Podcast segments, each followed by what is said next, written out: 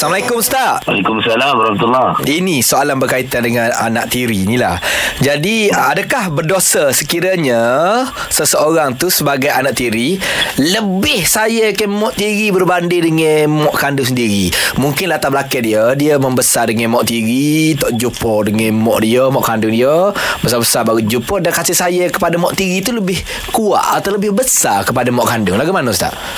Ah, okay, benda kasih sayang ni. Dia benda subjektif lah. Hmm. Okay, pertama memang ibu kandung tu kelebihan dia Tak boleh dilawan oleh eh, Mak tiri ke Ataupun mak angkat ke Memang tak ada siapa boleh lawan. Sebab dia yang mengandungkan eh, Seorang anak tu. Hmm. ah, Ibu kandung ni kan. Ah, Dia punya pemenang punca Sebab kehidupan dia adalah Daripada mak kandung dia sendiri Jadi bagi kes ni tadi Sudah kasi dia besarkan mak tiri dia Dia sayang lebih ke mak tiri. Dia tak ada masalah. Cuma ni nanti ah, kena, Ini kena pandai-pandai lah anak tu kan.